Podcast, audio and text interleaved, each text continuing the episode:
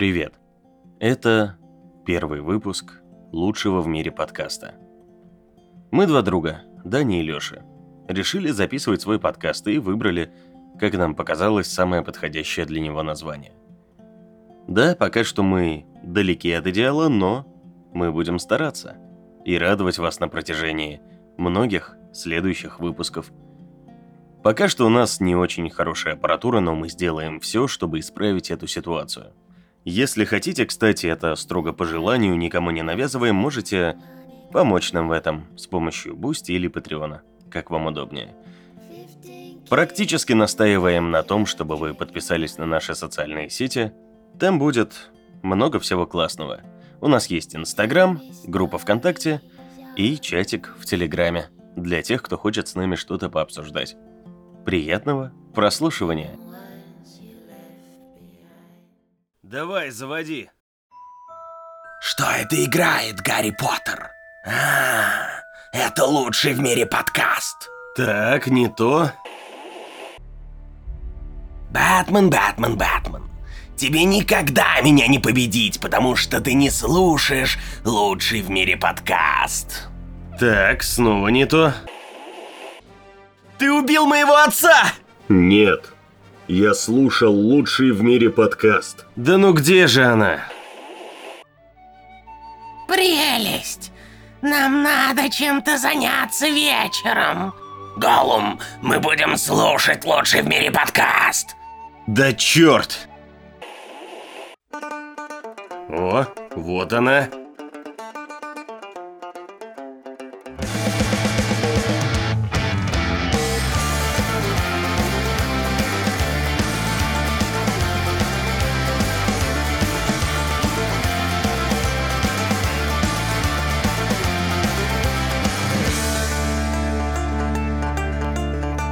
Лучший в мире подкаст.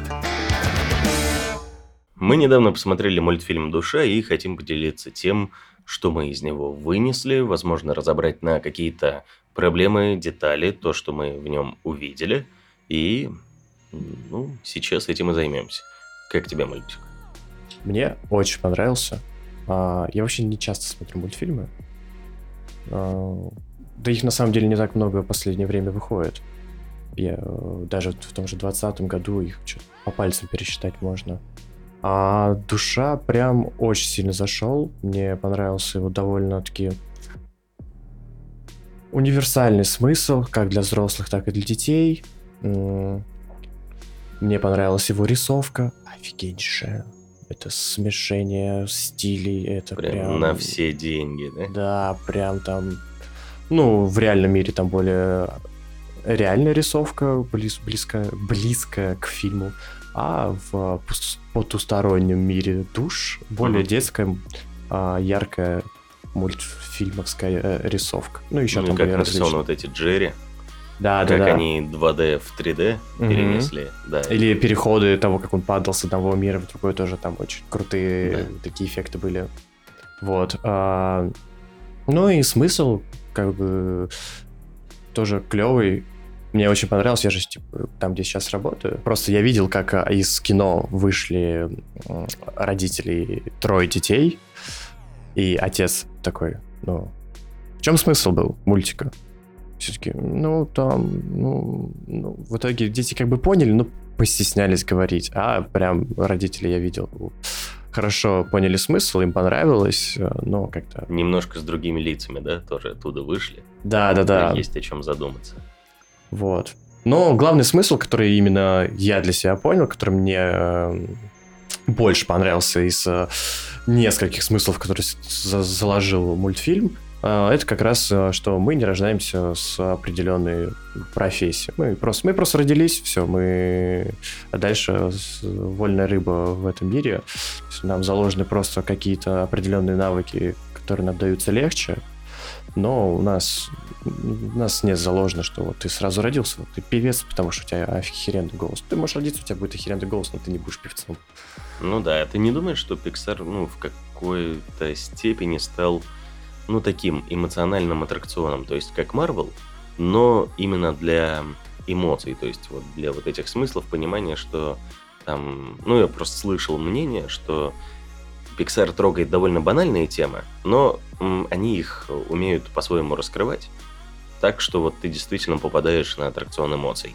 Ну, а почему бы и нет?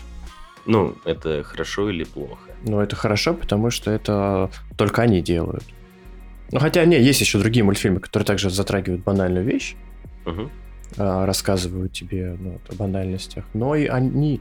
Знаешь, если бы это выходило как Марвел, три фильма в год, Мгм. ну, как это у нас было до пандемии, а, вот, и, это Марвел, а еще бы, если кто-то так выходил, еще три фильма в год, это был бы уже перебор. Ну, там, шесть аттракционных фильмов в год, именно прям аттракционных. А тут они редко, Если бы у тебя также выходило бы по 5 мультфильмов в год, вот таких вот, которые рассказывают тебе очень красиво, э, весело, банальнейшую, банальнейший смысл, который как бы все знают, но забывают о Ну, нем. очень быстрое пересыщение бы Да, было бы пересыщение. Ты бы начинал включать мультик такой, а, вы опять мне рассказываете здесь о том, как мир прекрасен. Да, знаете, вот в окно смотрю, да, тоже прекрасен. Я этим каждый, каждое утро занимаюсь, пью кофе, такой на улице просто офигенно. Вот. Но так как такие мультфильмы, даже у самого Пиксара, когда там был, после, вот до души, там, года два назад у них выходил мультик, История игрушек 4, прошлый год. прошлый год. Но это история игрушек, это все-таки немного франшиза, которую они создавали ты уже с- другим смыслом, да? и они, смыслом, и они продолжают как бы выпускать его в том же смысловом диапазоне, что и первые части. Ну, Потому что разве- вот мы недавно пересмотрели первую и вторую часть, ну это просто как бы... Там тоже пытаются заложить минимальный смысл э, там, дружбы и всего остального, но это как бы больше Предательство, принятие. для да. детей и именно такой м- Но милый. опять же, вот когда первая история игрушек выходила, это у них больше был м, показ того, как они умеют э, делать 3D, потому что это же первый 3D мультфильм вышел. Мгм. Сейчас, кстати, его пересматриваешь, видно, что там некоторые модельки плохо притречены к поверхностям, Ну, там- кстати, он до сих пор очень клево но при нарисован. этом, да, при этом всем он смотрится. это знаешь, это как хорошо. ты сейчас зайдешь э, в любую игру начала 2000-х и будешь в нее играть, и сейчас, да, зайдешь в игру, и у тебя прям ты видишь, ты, ты, ты уже не можешь играть в игру начала 2000-х из-за графики. Тебе прям тяжело воспринимать это как серьезную историю какого-нибудь сюжета. Смотря историю игрушек, у тебя нет такого, что ты смотришь мультфильм 90-х годов. У меня было полноценное ощущение, что он вышел, ну, допустим, там в 2015 году, что графика... Ну уж не Хоть на самом деле, 15-м, ты ну, начнешь 10-м, смотреть, ну да, мультфильмы 15 Явно года, не в 90 графика гораздо лучше, но в мультфильмах она так не замечается. Я помню, как я смотрел «Суперсемейку 2», и еще в тот момент такой, блин, вот я смотрел в детстве, я задумался о графике как раз. Вроде же 15 лет прошло, графика как будто бы не изменилась. Потом я включил первую суперсемейку, такой, а, не, я был неправ. Графика очень даже скаканула в мультфильмах. Даже мем был такой, что там два ковбоя из фильма сидят, как я помню свои игры в детстве. Мгм, Там, и да, как да. я их помню на самом деле, там трехполигональные такие э, модельки стоят. Это же, ну, тоже такой эффект ностальгии. Тогда, ну, для нас действительно в голове осталось, что как будто графика такой и была хорошей. То есть ну, Да. на это тоже Ну, надо делать если, э, скидку. если для нас в играх, которые вот, там, гораздо хуже графика, чем в мультфильмах тех годов, для нас были, ну, в голове остались именно как э, фильм, экшен с идеальнейшей графикой, который сейчас выходит в 2020 году, то, понятное дело, мультфильмы вообще... У меня в голове вот до того, как я вот не, не взял и не открыл два мультика, как вот Суперсемейку, на одном экране, то есть там начало 2000-х он вышел, 2004 2005 Мгм. и вот он выходил два года назад, и я увидел прямое, ну, увидел разницу в графике. Вот до этого момента у меня было ощущение, что графика почти не менялась в мультфильмах. Что она почти всегда одинаковая. Да, но при этом выделяются именно какие-то такие проекты, которые конкретно вот э, со своей графикой выходят, ну, типа того же Человека-паука, Ну, когда ты здесь, да, смотришь, здесь действительно уже, смотришь как комикс, там и вот эта зернистость комикса есть, вот эти некоторые озвучки их эмоций, там бам, Да, дрищ, да. Ну или как э, самый лучший пример того, как э, существует разный стиль рисовки и по-разному можно нарисовать мультфильм или там, ну вообще просто нарисовать, это э, нетфликсский сериал э, «Любовь, смерть и роботы», где у тебя 15 серий, все абсолютно разно нарисованы, и какие-то Да. тебе нравятся менее, ну, поменьше рисовка, некоторые ты смотришь и такой, вау, вот это охерительно, хочу такой вот двухчасовой мультфильм. Прям Да, очень это был- круто. Это, это очень клевый эксперимент, любовь смерти И ты вот прям подряд смотришь э, за день все серии, и ты понимаешь, насколько вот э, разный даже не подход, а просто как по-разному художники видят э, стиль рисов. Ну, просто Да, для конкретного сюжета. И там Да. прям чувствуется, что это все подбирали. То есть э, первое, где там происходили, по-моему, бои роботов, да, или каких-то Мгм. таких монстров первая управляемых. серия. Да. То есть там, ну, прям шикарно подходит именно вот такой полу, полуманговый, полу... Ну, в плане полуанимешный, полу... Я не знаю, как это сформулировать. Но, в общем, да, это туда хорошо подходит. Там про, Я бы описал там про очень реалистичное аниме. Да, да, про ту То же там короткометражку о, эм, о России, где там советские Мгм. ученые воевали с, с какими-то... По-моему, Последняя серия. Да, да. То есть там тоже все именно подходит так вот, как надо, именно как ложится на сюжет. И в этом Netflix очень крутые. Мне очень нравится их подход тем, что они дают полную творческую свободу тем, кто эм, снимает для них фильмы. То есть, опять же, вот как они выделили, да, денег на тьму, такие, делайте. Или они сначала сняли, потом продали. Уж тут э, не знаю. А, нет, а, по-моему, он... Нет, Не, а он сразу Netflix выходил Netflix э, Originals. Netflix сразу. Original, Ну, да. знаешь, у них, Они на это дали у деньги. них э, карточный домик, по-моему, тоже сейчас Netflix выпускает. Да, да, Netflix. А, но он первые два сезона, э, которые на Netflix первые два сезона, вообще это один сезон, который выходил в Испании. И он сначала не был от Netflix. Его купил Netflix и продолжил снимать сезоны. Но Ну, почему-то теперь «Чёрным у них зеркалом». плашка с первого сезона Netflix Original. То же самое Черного зеркала. В первом сезоне нет Netflix Original, во втором уже появляется, хотя они, по-моему, только на третьем сезоне купили Черное зеркало Ага. сериал.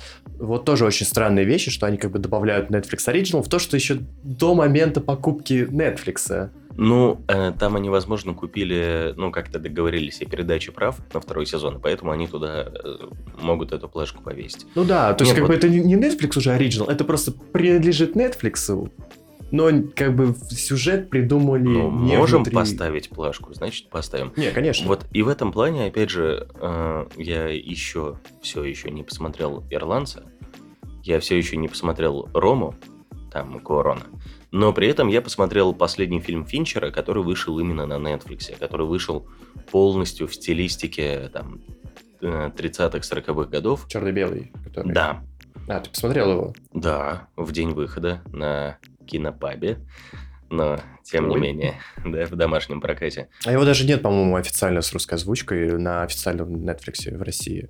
А, так его Netflix дублировали. А, дублировали. Я в дубляже его смотрел, да. И это, это прям видно, насколько Финчер относится к этому фильму как к очень личной истории, которая действительно сидит у него в сердце. Во-первых, полная стилистика. Во-вторых, полные костюмы там, того времени. Мгм. э, стилистика студии и прочего. Они, конечно, снимали на цифровые камеры, но они сделали все, чтобы это максимально соответствовало фильму тех лет. Единственное, что там, ну, так явно выделяет, что фильм э, только что выпустили там, в 2020 году, это качество камер. Потому А. что тогда там, ну, границы немножко в мыльце были, там, в чем-то таком. А здесь, ну, прям у тебя идеальное качество картинки, но при этом они даже заставку Netflix сделали под 30-е годы. То есть, мы они сказали, Финчер, ты очень классно снимаешь, а, у тебя есть что-то, что ты давно хотел сделать. А он, по-моему, очень давно хотел именно про Манкевича снять фильм, и он его сделал. Позвал- такие, на тебе деньги, Да, да. Делай. Добрый путь. Делай. И фильм, ну, он, конечно, очень долго смотрится, отчасти из-за стилистики, но это непередаваемое погружение в атмосферу Голливуда тогдашнего времени Мгм. и там полного главенства метра Годвин, метра Голдвин Майер. И ты прям действительно ощущаешь, что ты смотришь очень старый фильм. Но при этом качество звука идеальное, качество картинки идеальное. То есть, знаешь, как будто там через какие-то, ну, нейросетки нейронки, прогнали. да, пропустили, как сейчас. Да, и это смотрится абсолютно замечательно. Опять же, Рома. Рома взяла Оскар. Да, да. тоже фильм Netflix, «Ирландец», «Скорсезе». Нет, очень классно, что есть компания, которая не боится терять деньги, которая просто гнет Просто свою линию. слишком в- много денег сейчас зарабатывают. Да, но при этом они понимают, что надо режиссерам, создателям, э, творцам давать больше свободы. Надо дать им сделать то, что будет их э, вот э, обус магнумом, то есть и вот делом их жизни. И- Да. И, в этом Но их здесь, видишь, здесь просто работает э, вот а, обычный кинематограф, который у нас работал до пандемии, что тебе нужно выпустить э, дорогой фильм, и он обязательно окупился. На Netflix же, а, даже если они выпустят самый свой лучший фильм, который вот, э, вот просто взорвет все, они поднимут количество подписчиков не сильно. Просто этот фильм посмотрит текущее количество подписчиков и как бы продолжит э, оставаться на Netflix. То есть они уже текущим количеством подписчиков могут выпускать хотя бы там те же 3-4 фильма в год с бюджетом 200 миллионов. Как у них сейчас же снимается с этим, с Дуэном Джонсом, с а, этим Дэдпул у нас играет. э, Рейнольдс. Да, вот э, там про какой-то тоже э, сюжет по типу ограбления. А, Короче, да, да, он же там, по-моему, 200 с чем-то миллионов у них стоит, он сейчас Да? как раз отснялся.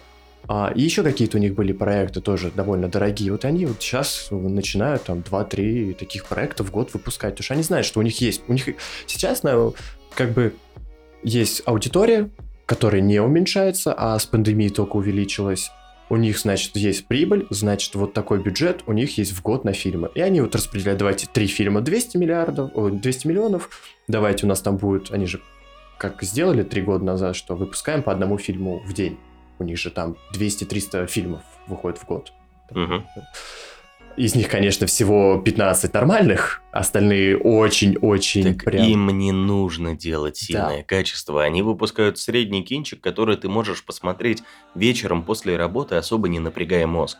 То есть просто как-то провести время.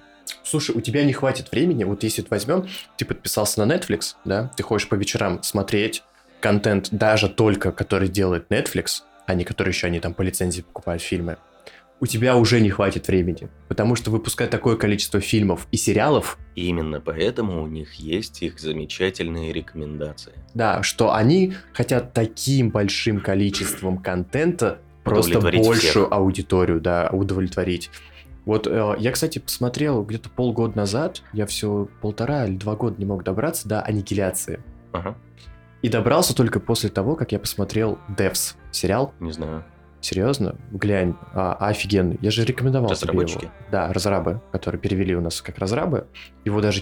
Кстати, не смотри его на кинопоиске. Озвучка мне не понравилась. Она очень плохо передает... э, Очень плохо они переводят английский как раз тоже как Devs. Допустим, я смотрел от... э, По-моему, я тоже резко смотрел. Они как бы переводили э, это слово как разрабы, но они как-то так это озвучили, что ты понимал, что это должно звучать как просто devs. Мгм. Все. Я не, ну, конечно, они, если ты будешь смотреть на оригинале, ты гораздо лучше погрузишься в этот фильм, но, к сожалению, я не смогу смотреть на оригинале, и мне очень понравился да, от Таждерезки озвучки. Когда он вышел на кинопоиске, такой, о, клево. Как бы российская компания купила не самый популярный сериал, но для довольно-таки с узкой аудитории он прям must-have. И он очень многим понравился. И они его прям озвучили. Я послушал озвучку и такой, лучше бы вы, ребята, и не покупали его. Мне не понравилась их озвучка. Ну вот, и чувак, который его снял, он как раз снял аннигиляцию. Я такой, хочу посмотреть.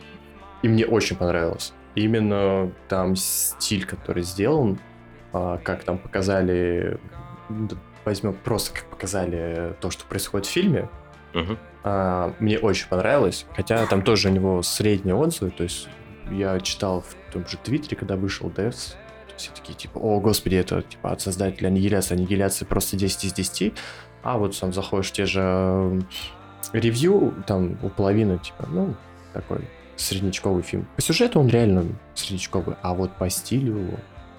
При этом, о, вот ты затронул то, что Кинопоиск взял не самый популярный сериал. Да, Мне очень нравится их направление популяризации авторского кино. Потому что я вот именно с них, у меня в закладках висят две разные подборки авторского кино, именно от, от Кинопоиска, которые Мгм. они составляют свои топы. боже мой, я там столько классных фильмов нашел, причем, которые, ну, даже для массового зрителя выглядят не очень. Но это вот, знаешь, типичное, когда у зрителей там оценка 5 средняя, а Да-да. критики просто взрываются, рыдают, это шедевр, который... Или наоборот. который мы не заслужили. Нет, это как раз более массовое кино, там, типа «Мстителей». А, а вот именно я понимаю, я начал понимать, почему авторское кино это очень круто.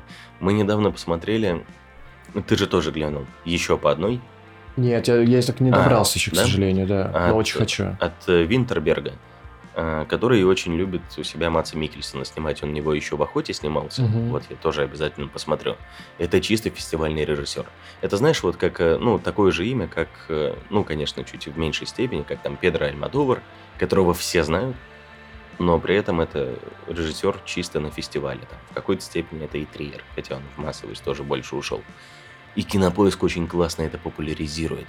Потому что действительно среди таких фильмов авторских есть максимально заслуживающие твоего внимания. То есть эм, я вот там же на Кинопоиске посмотрел «Я, Эрл и умирающая девушка».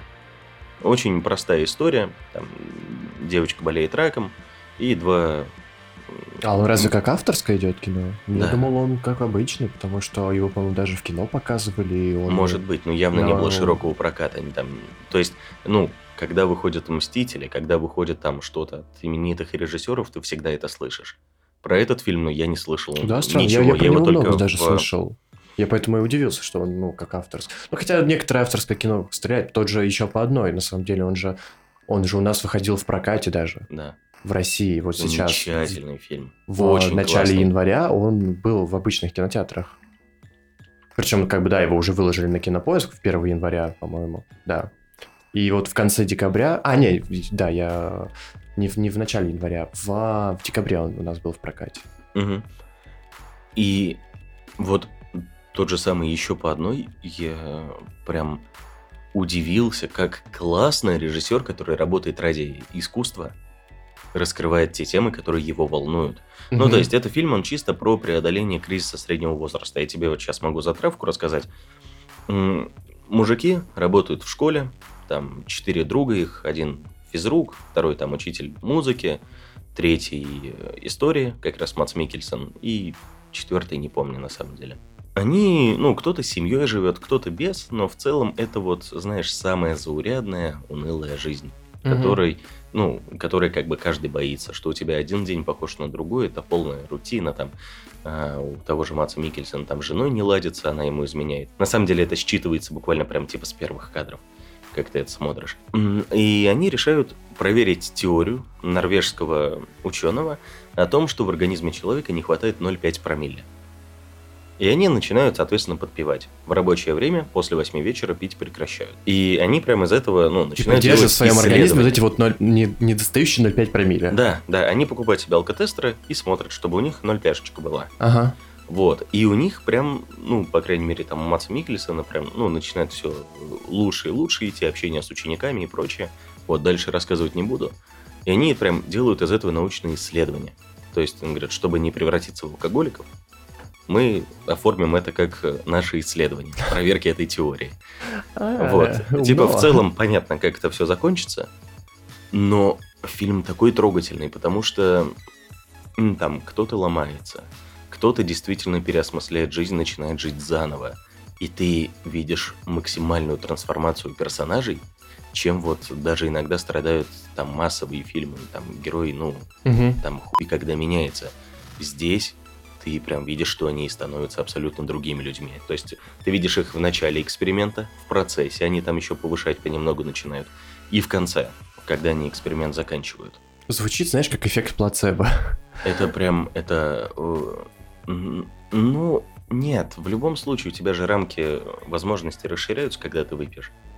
Ну, да, если да, возьмем Ну, то есть ты 0,5 бо- пива м- можешь даже. больше себе там немножко позволить, там еще Да, что-то. да. То есть это, ну, т- там стандартное там, алкогольное опьянение, у меня эта стадия называется «я пьяненькая». Это я самый милый, я со всеми обнимаюсь, всех в щечки целую, хожу, обнимаю. Вот они там Ну, в примерно... такого, да, пидорка превращаешься, я понял. да, прям на тебя похож сразу. Да. А еще, кстати, я сейчас только что сказал слово пидорок. И а что если на какой-нибудь платформу не пускают подкаст из-за каких-нибудь слов по Там типу такого нет. пидор?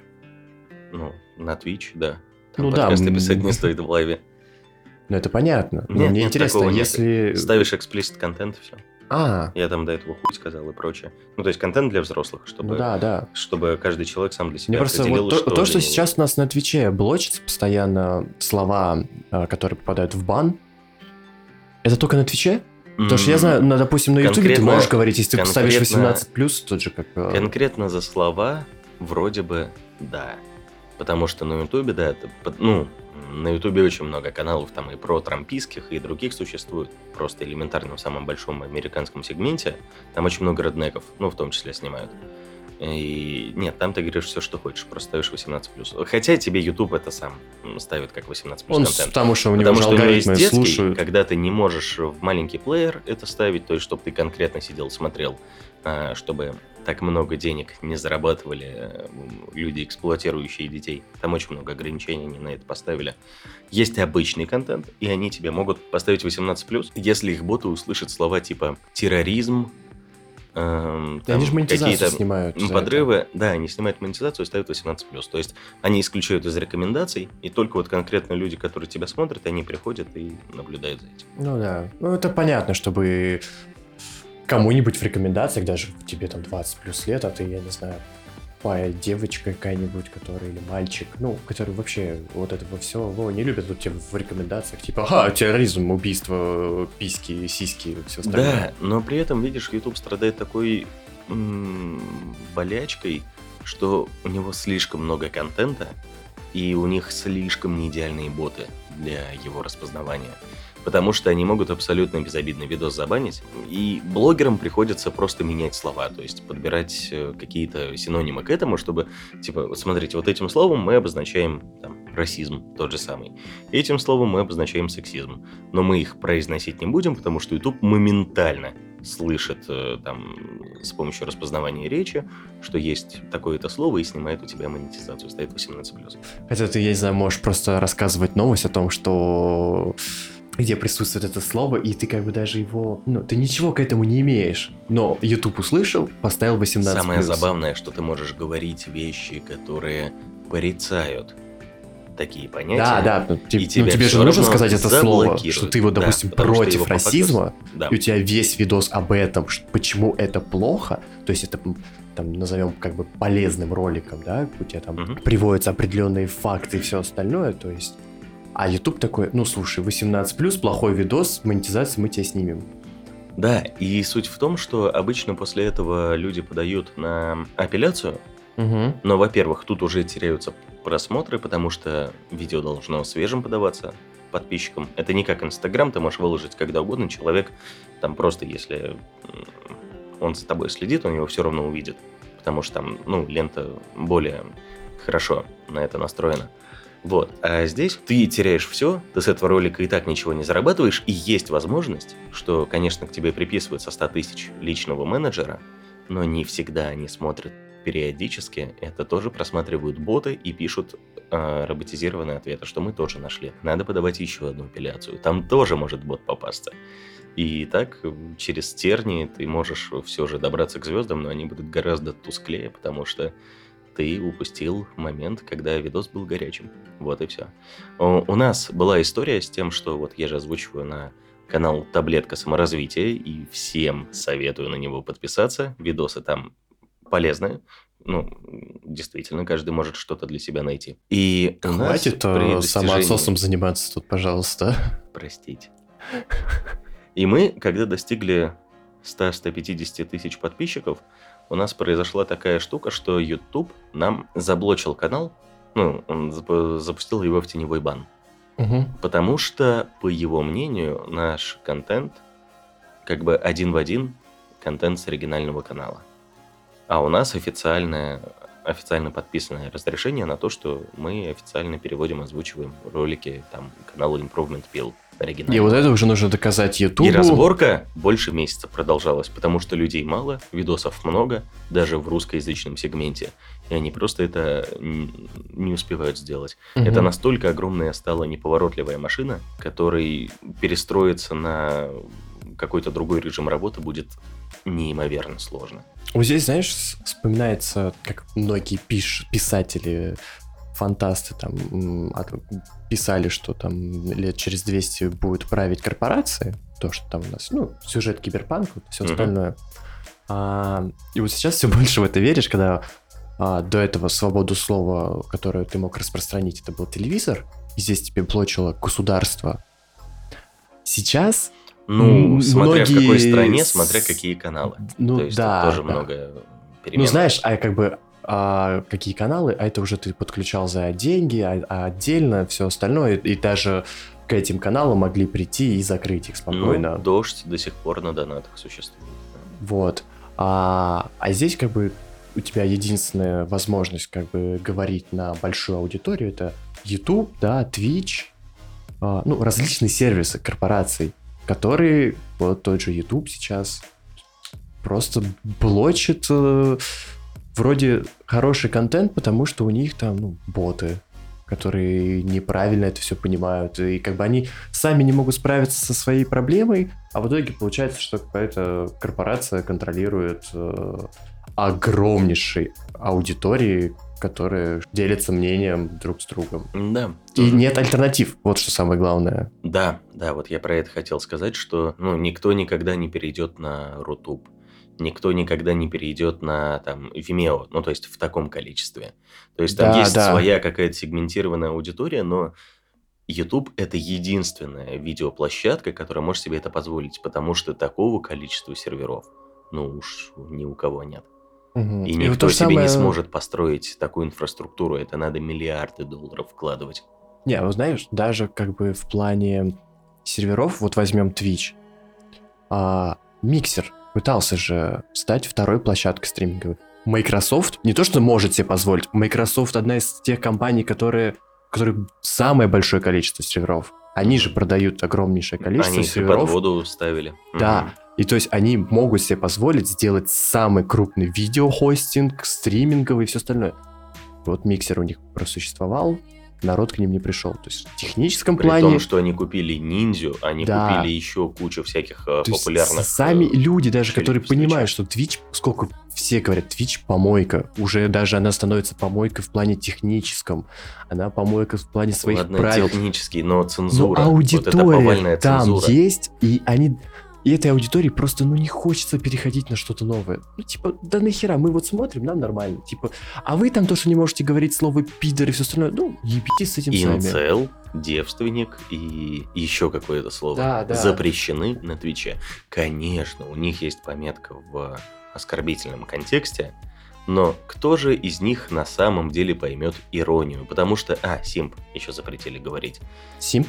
Симп — это люди, которые смотрят на красивых девочек и которые там полуголые стримят. И донатят им большие деньги А, за да-да-да-да. возможность э, того, что она прочитает их ник. Но Twitch слишком помешался на девках твичевских. Очень сильно. Одна из них, я видел этот видос, она в прямом эфире показала свой вареничек. И ее забанили дня на три.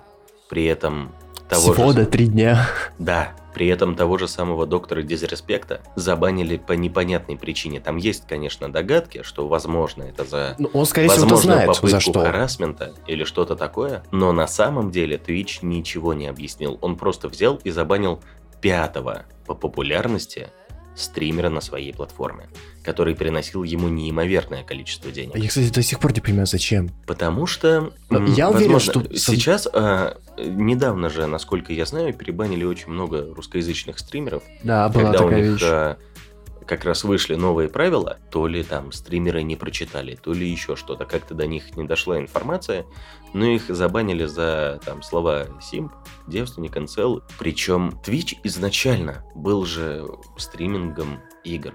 То есть это было максимально какое-то такое ламповое комьюнити, но сейчас э, это просто машина, которая направлена почему-то на, ну, странный способ зарабатывания бабок. То есть не с честных донатов, а с эксплуатацией твичевских девок, которые там полуголые сидят. А, ты видишь, у нас Amazon когда-то купил. Да. Это многое объясняет. В плане вообще, что все через жоп. А почему Amazon?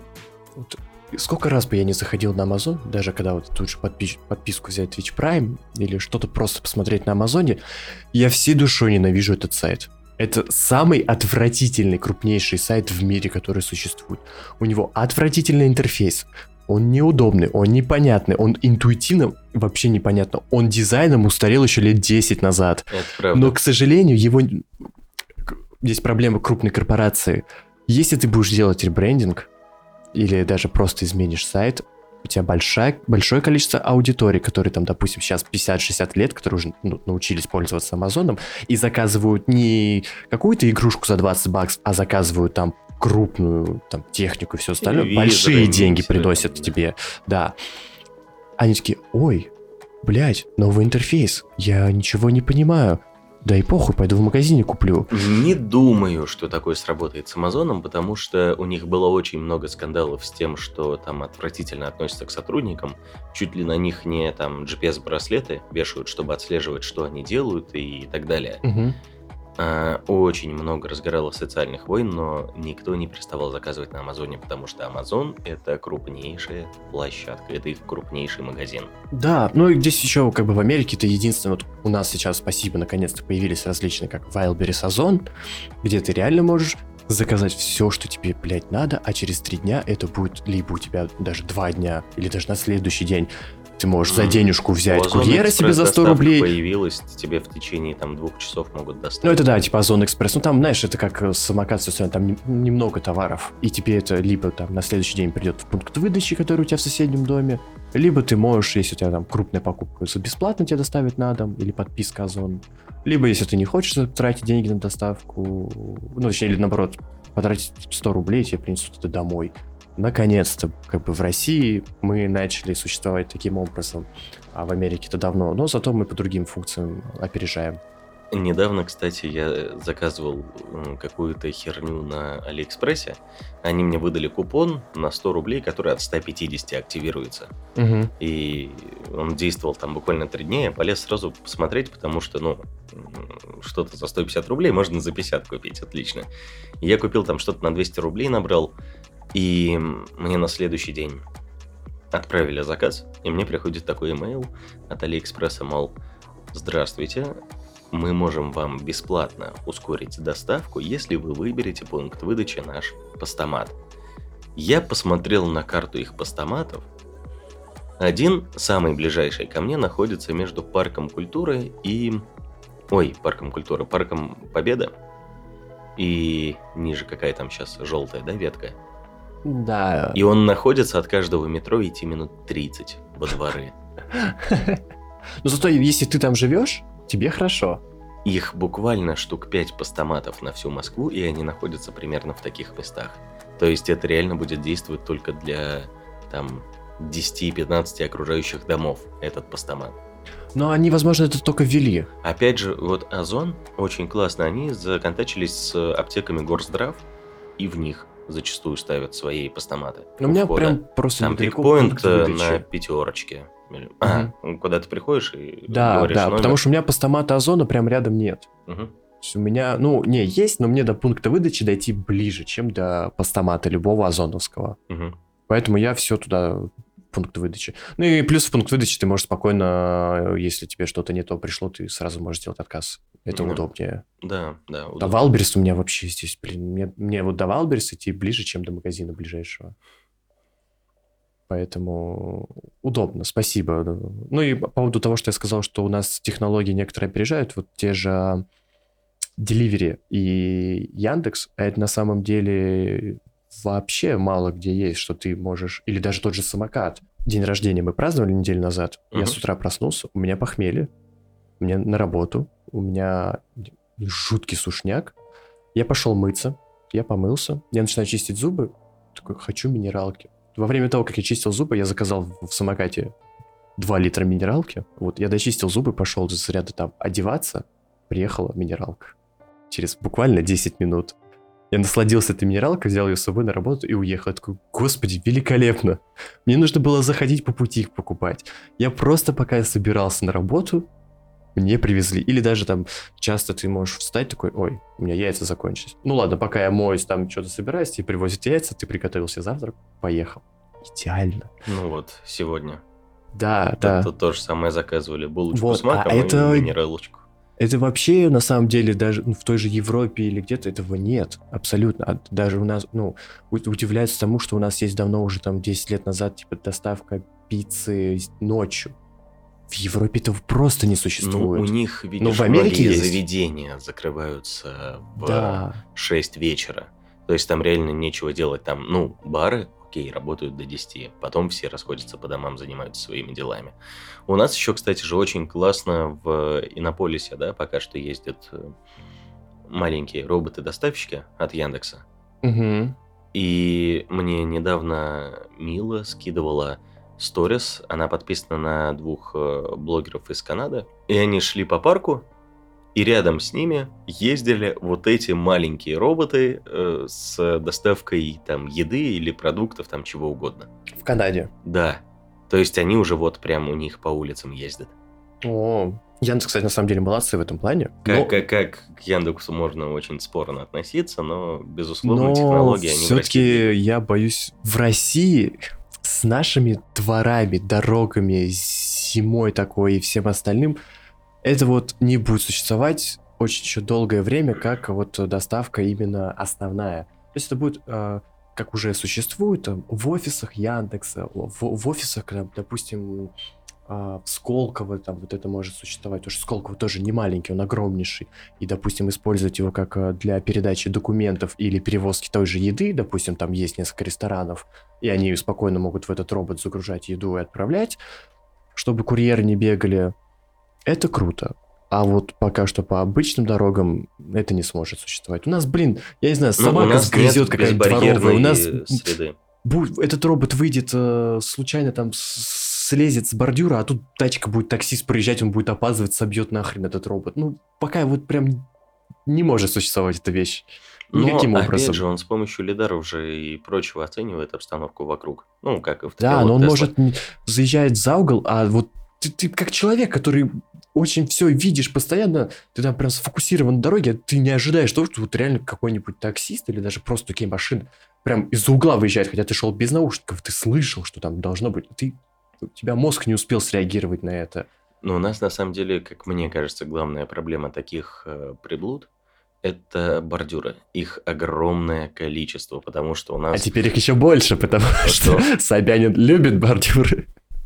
Он любит их менять, а больше бордюров он любит плитку. Да. Варламов же, ну, очень долго и давно говорит о том, что нам очень нужна безбарьерная среда. Тот же самый Сталин ГУЛАГ, он сделал, я вот как раз с Варламовым смотрел один у него выпуск, он сажает своего гостя на инвалидную коляску, и они катаются по Москве, показывая, насколько невозможно инвалиду передвигаться Вообще. по Москве. То есть, даже не, не, не, берем в, в расчет общественный транспорт, а именно просто вот по дорогам до ездить. магазина доехать ты не можешь. Да. Ты видел пандусы у пятерочки, которые стоят под каким углом они сделаны? А из э, переходов подземных. У меня, Там кстати, угол градусов 20. Тебе надо невероятно раскачать руки, чтобы смочь себя туда поднять и не съехать вниз. А в них зачастую заливается вода, и они еще Да. становятся дико скользкие. Да, да. Ну вот у меня, допустим, а, ближайший магазин здесь это пятерочка и перекресток. Перекресток находится в торговом центре, даже на первом этаже, но там идет вход в торговый центр, лестница. Там, по-моему, даже нет вообще ничего, чтобы инвалид мог заехать туда. А пятерочка, там тоже при входе лестница, и там даже вот, ну, как для колясок вот этой нет. Ничего нет, то есть просто лестница. Все. Если ты инвалид в моем районе, ты сам не купишь себе продукты. Ты не Спасибо, выживешь говорю, что сейчас есть сервисы как самокат. Если ты инвалид, ты можешь не выходить из дома. Спасибо, у нас типа современные технологии позволяют это делать. Но хочется-то ведь, если каким бы ты ни был, ты человек, тебе хочется выйти на улицу. Даже, по-моему, если выйти с моего подъезда сейчас, ну вот летом в идеальнейшую сухую погоду, ты все равно не сможешь спуститься, потому что есть съезд вот этих вот с трех ступенек небольших, но тебе не за что держаться. нет поручней. Просто вот съезд. И либо ты такой спортсмен, который заедет, съедет и успеешь затормозить, э, не, не выехав на Дело проезжую в том, что часть. ты перевернуться можешь. Да, Как бы ты спиной или передом не ехал, ну, ты можешь э, упасть, потому что наклоны слишком большие. Да. Ну, и поэтому у нас и вот эти роверы, их надо совсем делать внедорожниками, доставщиками. Да, у них там колесики, ты видел, блин, у меня на скейте, по-моему, больше колесики, чем у него. Нет, нет, кстати, у них э, они нормального Нормальные? размера. Ну, то есть сантиметров там, ну, 15, наверное. А, ну они ладно. есть в диаметре. Ну, кстати, вот у меня видно, а, есть, у меня длинный дом, есть два подъезда, где э, видно, что живет а, инвалид, потому что там раз еще выше, дом, дом как бы на одной плоскости, а вот земля под ним другая, то есть у меня три ступеньки где-нибудь э, в другом конце дома, там уже до подъезда будет 8 ступенек, потому что земля у нас неровная все-таки. И там прям сделан очень длинный, то есть, знаешь, как там бывают э, вот переходы, которые сделаны для инвалидов, где вот есть вот эта вот очень длинная Очень длинный дорожка. пандус, да. Да, прям очень длинная. Вот здесь такая же стоит, видать, сами видно сделали. Вот очень длинная, очень потихоньку идет, что там вот любой инвалид сможет спокойно заехать, даже зимой. Там есть хорошие поручни, там хорошая у тебя дорожка, которая такая сетчатая, то есть у тебя колесики не будут скользить там. То есть видно, что вот в этом доме живет инвалид, и кто-то сделал, чтобы он мог существовать. И выходить из этого подъезда Причем сам. либо сам, либо его родственники. Ну, скорее, Скорее всего. всего. Да, ну, возможно, даже возьмем, что у нас там в этом подъезде живут добрые люди, они скинулись э, какой-то копеечкой, там, с мира по рублю и с мира по нитке и сделали.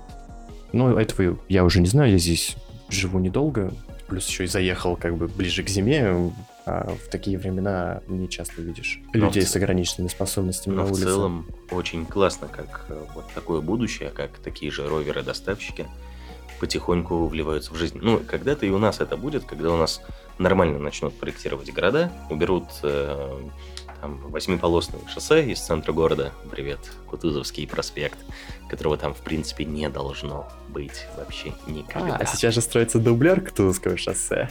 Я уже видел эти офигенные истории того, как на Кунцевской нафиг посносили офигеннейший, как ну, ты идешь э, домой, у тебя маленькая дорожка, проезжая часть, все вокруг в деревьях, а деревья загораживают э, ЖД, электричек, тебе ее не видно, деревья загораживают там дома, все красиво во все времена года. Сейчас строят дублер Кутуза, все эти деревья снесли, в итоге ты теперь на открытую видишь ЖД, на открытую все дома, просто стало голым все, некрасиво, абсолютно, у вообще тебя, нет у тебя зелени. нет связи с природой, которая Да. должна быть в городе.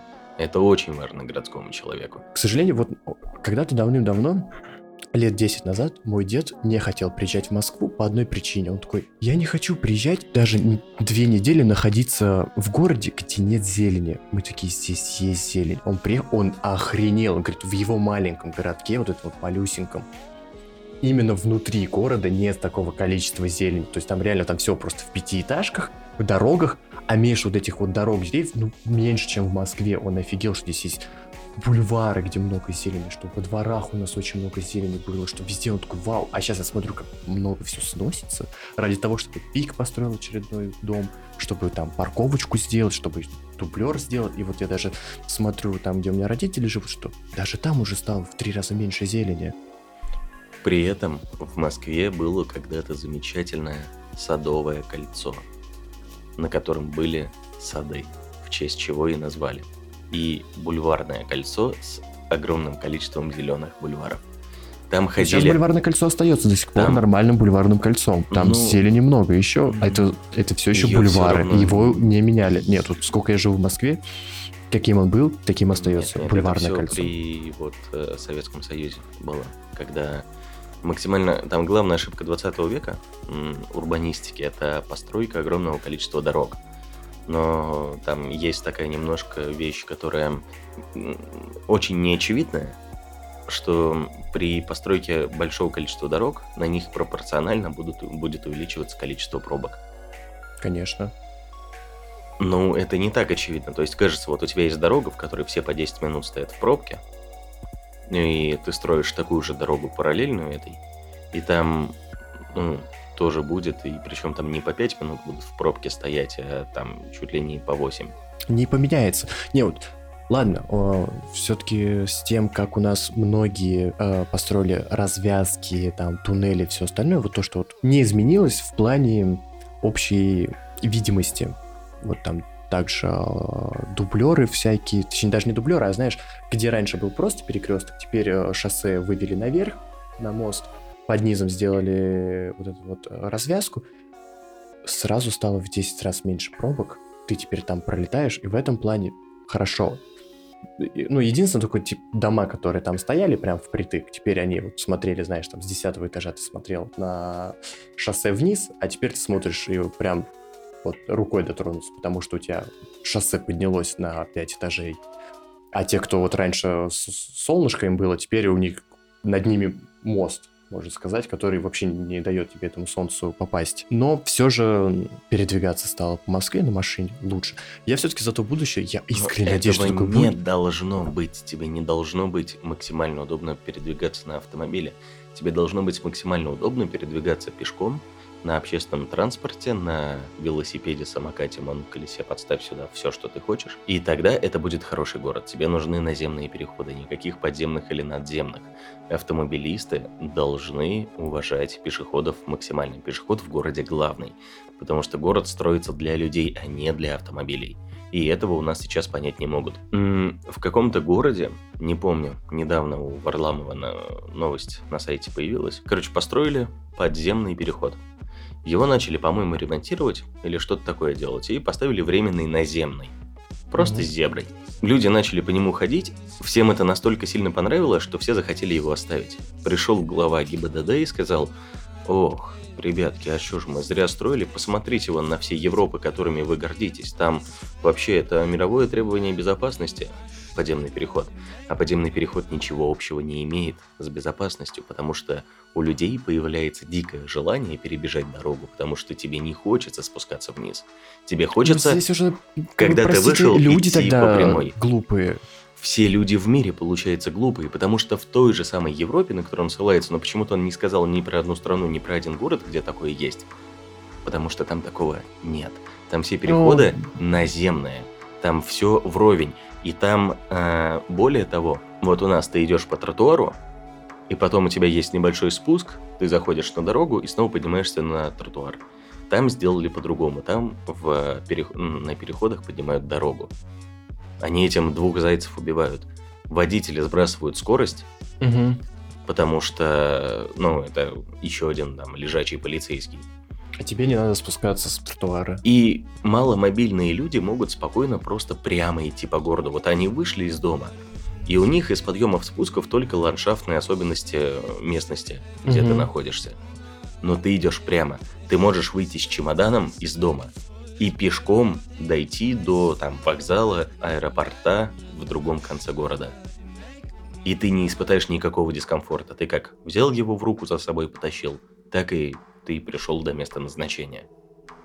У нас, вот я просто выхожу из студенческой, там ливневки, в которые у меня просто, они посередине дороги расположены. И туда просто колесики моего чемодана падают. Вот эти, которые, как э, у тебя идут плитки, да, а потом ливневки тоже, которые в этих... Сеточки же... такие маленькие, да. А, э, не сеточки, а... Полосками. Полосочками, да. Я ненавижу эти ливневки всей душой, потому что эти ливневки убивают твое желание кататься на скейте, на скейте. по городу. На скейте так просто Потому элементарно. Даже, У тебя ладно. тяжелый чемодан. Ну вот, тебе надо в путешествие. Ты вышел из дома, ты накачаешься, пока доедешь до э, там железнодорожного да. вокзала. Потому Или что ты постоянно сломаешь. его поднимаешь. Да. Потому что я катался на скейте, и вроде есть такой, ладно, плитка. На скейте можно ехать, даже иногда прикольно, у тебя прям идеально ровно, ну, плитка-то сама по себе ровная, если ее ровно положили, у тебя да. просто вот эти вот малюсенькие межплиточные... Стыки. Стыки, которые, ну, не, незаметны на твоем скейте. Но когда ты заезжаешь в эту ливневку, у тебя скорость сбрасывается в 10 раз, ты ну, чуть ли не падаешь со скейта. Тебя там просто могут завязнуть колеса, и ты улетишь вперед. Вся система, и каждый раз я просто, ну, ливневка. Я притормаживаю, ногой становлюсь на ливневку, а на скейт вообще никакой нагрузки в этот момент нет, и я как бы проталкиваю, чтобы прям со скейта не Мгм. И вот так ты каждый там 15 метров такой, о, опять на ногу, прокатил, едешь дальше, о, опять на ногу. И когда вот есть некоторые улицы, где вот прям у тебя 2 километра идут, ты хочешь реально уже на асфальт выехать, да, там поверхность гораздо хуже, но ты хотя бы по плохой поверхности как бы безостановочно едешь. Да, просто а не время. вот так вот. И это отвратительно. Да, поэтому у нас нужны такие роверы-доставщики чисто внедорожники. Потому что у меня центр города, около общежития, ни разу за все время, пока я там живу, не убирают снег. То есть там стало тепло, потом холодно, ты скользишь. У тебя просто стало тепло, ты шлепаешь по грязи. В центре Москвы. Метро студенческое, улица Киевская. О, мы теперь знаем, где ты живешь. Да, ну почти. Улица Киевская. Там не убирают. Убирают Что, кстати, ну, странно. Саму, саму большую улицу. У меня Там во дворах вход- здесь убирают Там все. вход во двор, ну, 10 метров. Там ни разу не убирали. Никогда. Очень странно. Один раз летом там положили новый асфальт. Там можно теперь на скейте, ну, на не очень большом пятачке, но ка- кататься. Вау. Но больше нет. Все. Очень странно, на самом деле, потому что вот я живу на окраине Москвы, Ты идешь, ты идешь в автомобильной колее от шин. Мгм. То есть вот мы с девушкой идем за руку, держимся. Вот она наверху идет по каше, а я вот где машины продавили по льду. Добрый вечер, центр Москвы. Здорово. Не, у меня даже убирают всякие там...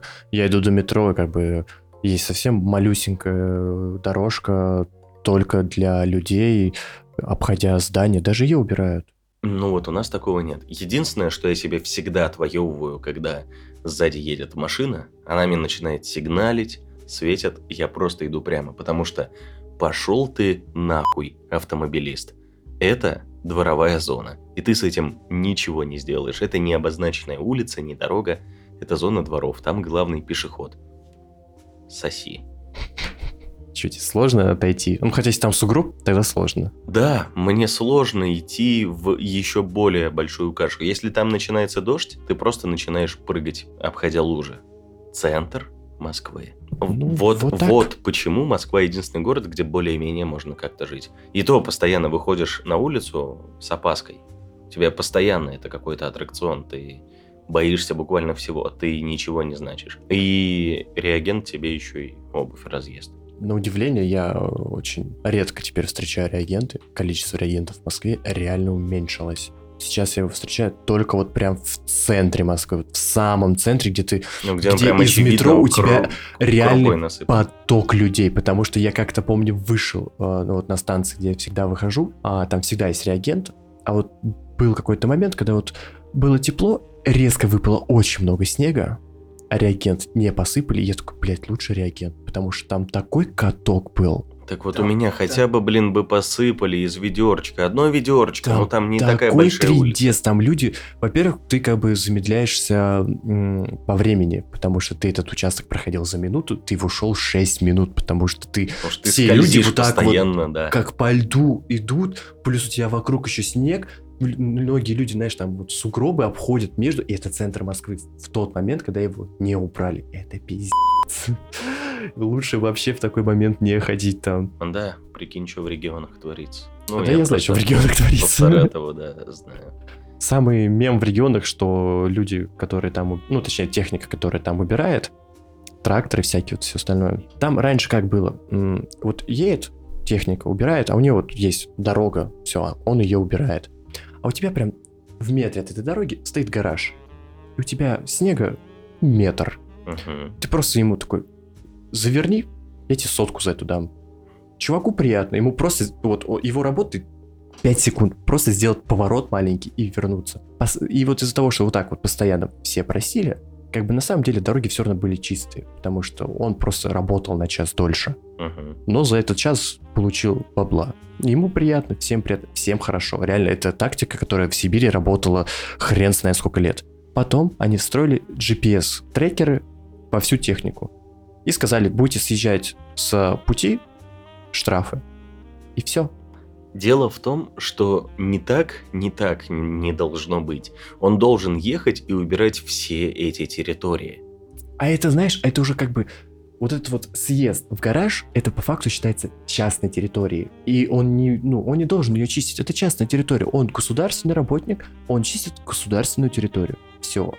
Поэтому я и говорю, что это, ну, чистили частные именно территории. Мгм. А когда у тебя столько снега, ты даже вот представь, просто ощущение того, что ты сейчас будешь лопатой чистить, чтобы поехать на работу, у тебя уже, типа, желание на работу отпадает ехать. Ну, знаешь, это все равно коррупция. Типа, все равно такого не должно быть. Твоя территория, но ухаживай сам. Либо нанимай людей, которые будут ухаживать. Ну, То это есть- так работает во многих... Возможно, возможно, сработало бы так, что, например, мужик оформился бы как самозанятый, и вот он едет по маршруту и может заехать убраться, ты ему дашь денег, и он это... Не, это работало бы, если бы сделали просто официальную функцию, а, оплатите в месяц 5000, и у вас будет убирать. Поверь, все бы всех, платили да, тебе да, 10. все бы. Зарабатывая очень мало денег, все равно народ бы скидывал, потому что это огромнейшая физическая э, работа. Все, всю зиму убирать у себя просто выезд хотя бы из дома, ну, частного дома. Потому что Я ты вот знаю, с утра я- встал, я а у тебя с- езжу, да. за гребаную ночь выпало снега, блядь, метр, а ты специально еще после работы вечером убрал такой же метр снега, заебался, проснулся, и тебе опять нужно заебаться и поехать на работу. И люди будут готовы платить. Просто сделать это как официальной функции, до- доступной типа от государства. И там по факту зарплаты этих уборщиков вырастут. Потому что они, они убирают с утра, все, дальше им насрать. Днем они уже не они потом к Даже, вечеру. даже если не вырастут, потому что они, скорее всего, за часы работают, а не за количество работы, которое они проделали. Но они смогут больше часов но, работать. но, типа, это в любом случае больше денег в бюджете Ну города. да, они наймут просто больше тогда... э, Ладно, это увеличит количество рабочих мест. Да, как минимум. Вы наймете в два раза больше э, людей, которые будут убирать снег.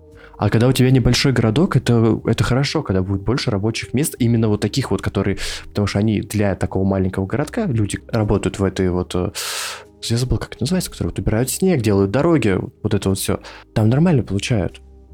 Плюс ты официально работаешь, тебе платится все, у тебя все хорошо, ты получаешь там те же, не знаю, 30 тысяч, и для региона вот маленького вот городка, самое главное, это маленький городок в регионе. Это нормальные деньги, ну, которые они могут получать, потому что там другие работают, знаешь, продавцом магазина на кассе за 15 тысяч, и то не хватает работ. Да. Это у нас тут, да, в Москве слишком много различных сервисов, компаний и всего остального, которые могут удовлетворять спрос такого же большого количества э, живущих в этом городе. А там как бы живет 50 тысяч, а рабочих мест типа 10. Потому что там не так много всего находится. Там нет ресторанов тех же, там доставок, вот этого всего, вот мелких таких, их нет. Там магазинов-то тоже не так много, как у нас. И вот этого всего меньше. И люди там работают, э, ездят в другие города соседние, в 30 километрах. На какой грустной ноте закончился этот разговор про чистку снега.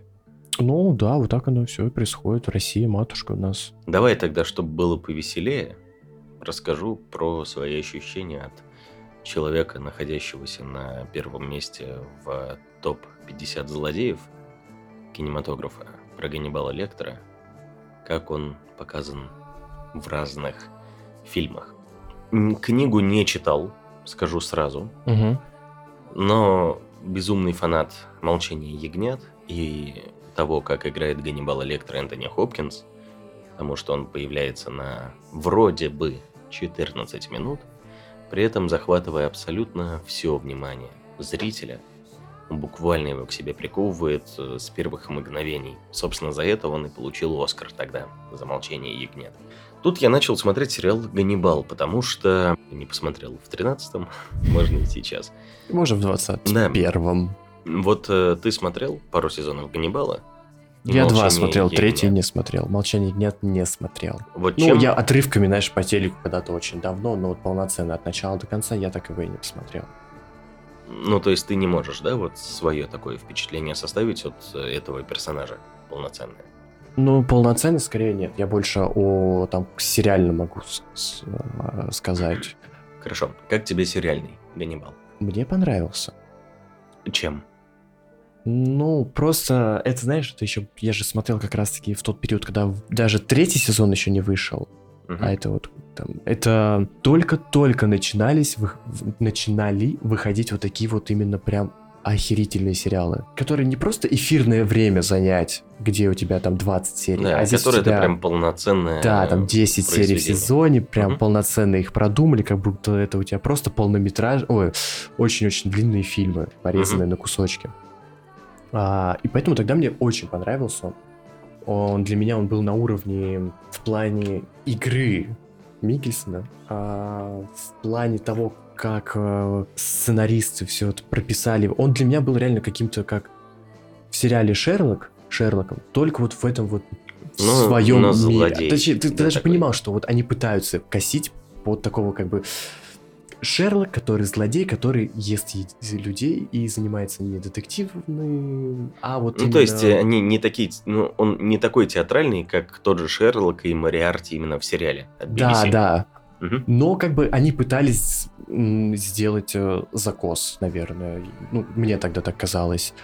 И мне это, это наоборот понравилось. Что ты, ты любишь, когда ты любишь смотреть фильмы, где кто-то просто очень умный делает очень умные вещи. Ты такой, бля, пизда. А ты за ним это все разгадываешь или Да, смотришь потом, как- как даже когда ты рассказываешь, понимаешь, что типа, в принципе, это, это херня была, ну как бы наблюдать за тем, как он это все делает, великолепно. И вот когда смотрел сериал, вот были вот эти ощущения, плюс мне нравилось э, очень психологически, что ли, игры, которые там происходят между главными героями. Ты вроде как бы знаешь, ну, тебе даже э, рассказывают о определенных вещах, которые не знает второй главный герой. И ты такой, блин, узнает он это или нет. Такой, как ну, не знаю, клево. Именно, э, я сейчас как бы даже не про самого Ганнибала, а про сам сериал говорю. Сам психотип а, Ганнибала сериального, ну, я не знаю, мне просто, видишь, не с чем сравнить. То есть мне он как бы понравился, как вот просто вот э, я человек, который впервые познакомился с таким персонажем вот в сериале, Ну, который Холодный, расчетливый Холодный, гений, да, при рассчитывает, этом, убил- да. и мне понравилось. Как это сделать? Круто. Я вот, ну, я, наверное, в тот момент даже и не знал, что можно так показать э, злодея. Ну вот, ты помнишь, мы в прошлый раз с тобой об этом общались. Мгм. Я на тот момент посмотрел первый сезон, и у меня возник очень большой диссонанс между сериальным Ганнибалом и Ганнибалом Хопкинса из «Молчания ягнят», потому что у Ганнибала Хопкинса, как бы мы его рассматриваем как главное произведение именно в контексте фильмов, Мгм. потому что первая экранизация этих романов, там это был человек с эм, очень немного, конечно, извращенными, но с высокими моральными принципами. Он ненавидел ложь, и он ненавидел, самое главное, там, надменность было. И какие-то очень некультурные поступки. Он за это буквально убивал. В сериале, по крайней мере в первом сезоне, Ганнибал, ну, там, ладно, мы уже не берем то, что он убил там 14 человек, чтобы просто устроить ужин, Ага. поесть из разных частей тела. Э, но это, Разных кстати, людей. Да, но это, кстати, выглядело довольно интересно. Он, у него была картотека меню, он брал оттуда рецепт и смотрел, есть ли это рецепт с сердцем. Он э, находил какую-то визитку человека, у, у него там потрясающий нюх, у которого он точно учуял, что у него очень здоровое сердце. Мгм. Он ее там просто убивал. При этом он убивал по не сильно явным причинам. Во втором сезоне, кстати, прямым текстом один раз он проговорил, что он убьет одного человека, потому что он очень надменный и некультурный. Кстати, он его так и не убил. Плюс-минус что-то помню, но игру очень давно смотрел. всё-таки. Да, но он его наказал с помощью там психоделиков. Но при этом это, конечно, очень гениальный человек, который строит в своей голове там офигеть какие планы, что ты смотришь такой. Это, конечно, прям, ну, надо было посидеть, подумать не э, один час. Но у него не было, что ли, того очарования, которого, которое было у лектора Хопкинса. И сейчас я досматриваю третий сезон, я еще обязательно посмотрю «Восхождение Ганнибала» и «Красный дракон», два других фильма, которые снимались в начале 2000-х. Которое как Составлю- э, продолжение или приквел, наоборот. Приквелы. Приквелы. Да, составлю более подробное мнение, расскажу, где как показывается Ганнибал, возможно, даже что-то выпишу, потому что изучить такого персонажа, ну, крайне интересно, как Ага. разные режиссеры, там, шоураннеры его видят. И здесь э, его уже посадили в клетку, он сдался, И тут он уже начинает себя понемногу вести как Ганнибал Хопкинса, который закрыт в каком-то пространстве. Ну, возможно, как бы это и неплохое видение, что из-за того, что он не может творить какие-то дела снаружи, потому что ну, он прям очень сильно входил в сознание людей и ими манипулировал по-своему, так что они там, ну, действительно могли забыть, кто они на самом деле. Вот. И здесь он именно сосредоточился на майндгеймах э, с теми людьми, которые приходят с ним консультироваться. Вот. И он стал вот сейчас прям очень похож на Ганнибала в исполнении Хопкинса. Ну, Мне Но кажется, это даже посмотрел. специально сделали, как знаешь, а, ну не отсылка, а вот Ну, то есть, как он помните таким, в тот фильм, как да? он Давайте таким вот мы- случился. Так там у них и в дивизе, м, не в дивизе, там в слогане этого сериала, там написано, то есть, как все начиналось. Ну, что-то вроде того, на кинопоиске Мгм. можно посмотреть. Вот. С этой точки зрения, кстати, ну, интересно, что... это уже в третьем сезоне, да, происходит, как раз Да. в клетке сидит. Да. Э, С этой точки зрения довольно интересно смотреть на Ганнибала, что это пес, который сидит в будке, там в клетке, не может из нее выбраться, Ага. и он пытается найти, как себя развлечь теми или иными путями. Но все равно как-то э, Хопкинс э, В душу запал побольше, с да? его- Ну, Мне, кстати, а, я вот тогда помню, я начал смотреть третий сезон, но он две серии посмотрел и бросил, не помню по какой причине. Я тогда запомнил, что мне настолько понравился финал второго сезона, что я такой, блин, а можно вот это будет окончательным финалом? Я не знаю, мне прям так запало в душу, как там все закончилось во втором сезоне. Я такой, это идеальный финал, чтобы просто закрыть сериал. Я, конечно, понимаю, что в третьем сезоне как раз вот эта вот тема поднимается. Как Должен был быть переход до молчания ягнят. Да, что он должен. Но мне вот настолько прям понравился финал второго. Знаешь, мне он с одной стороны понравился, потому что это выглядит, конечно, очень красиво. Он порезал абсолютно всех, Угу. но при том, во-первых, в третьем сезоне, ну, ну как-то странно, что они все воскрешаются. Прям там один буквально в шею получил осколком стекла, а там прям в конце второго сезона показывали, сколько крови. Крови, да, было у там него. прям литры были. Вот он такой, а, я жив. Он- Он просто приехал там в первой или второй серии на машине. Ты такой, ясненько, спасибо. При этом э, это, ну, опять же, это не Ганнибал Хопкинса. Это вот не та икона, которую они там, волей-неволей создатели «Молчания ягнят» э, сделали в свое время. Ну, конечно. Тот Ганнибал, он бы не порешал всех, а он там действительно как бы пару людей из тех, кто там были, как бы порешал, ну, ну, Ну, а, ну я- а я чё они, блин, Ну, тут? обсуждали, я же говорю, что это все-таки... Они не хотели вот прям вот один в один показывать, э, ну, Если вы в ставите слоганом то, как все начиналось, вам надо привести его полностью к тому из того человека, которого вы предоставили публике в там, первой серии Так первого видишь, сезона. они же в третьем начале. сезоне приводят его, как в а, оригинальном фильме. Но вот они решили показать, как все началось с их точки зрения. Они его слишком бесчеловечным делают при этом. Ну, они понимали, что, скорее всего, возможно, это будет более интересно зрителю. Или им так хотелось. И здесь, видишь, здесь же еще проблема сериальная, что тебе нужно Вот мне кажется, да. это- растянуть это... это на несколько серий. Мне кажется, даже не в этом дело, а вот они заложники бюджете. сериального типа в том плане, что им надо на клиффхенгере закончить. На чем ты Да, знаешь, вот как да. человек входит в комнату, у него удивленное выражение лица там и какого-то ужаса, и мы вам покажем это в следующей серии или в следующем сезоне. Здесь вот сериальная проблема идет. В третьем сезоне, кстати, вот чего я не понимаю, возможно, это в последних там, мне, по-моему, три серии осталось досмотреть, раскроют. Там Уилл Грэм приезжает на родину Ганнибала в Литву, по-моему. Я этого уже, кстати, не смотрел. Да, я понимаю. Вот он приезжает, по-моему, в Литву, и там а, сидит азиатского вида девушка, которая там держит в клетке чувака. Ну, они это объясняют, почему это так происходит. Зачем вы ее ввели в сериал? Возможно, в книге есть этому какое-то объяснение, но я это смотрю как цельное произведение, как человек, который не читал. Она там появляется серии на 4, там на 5, может Угу. и исчезает, никакой особой роли не выполняя. Зачем? Почему? Вообще абсолютно непонятно. А, и, ну, скорее всего, она не появится в последних трех сериях, потому что они с Ганнибалом попрощались потом. Не знаю. честно. Это максимально. Возможно, это вещь. и вправду было в книгах, а возможно, это просто у кого-то в мозгу, ну вот такие, давайте добавим, почему бы и нет. Ну, у меня просто нет другого объяснения, кроме того, как это какой-то фан-сервис для тех, кто читал. Ну вот, да, Потому что она возможно. максимально ничего не выполняет. Она не делает ничего, она там убивает пару людей, которых... А, ну ее там встроили, вклинили в сюжет, что она там спасает одного из главных персонажей. Ага. в важный момент. Но она могла бы этого и не делать. То есть э, там буквально две минуты подумать, и его можно было бы другим путем вывернуть из этой ситуации.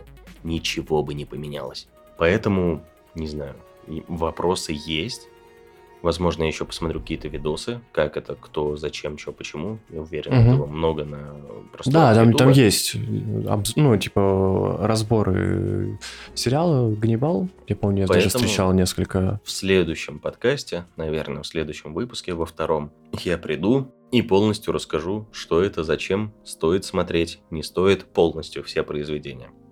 Что можно отбросить, что нельзя, чтобы погрузиться в историю лучшего злодея в истории кино. Но мне кажется, что сериал все-таки можно смотреть.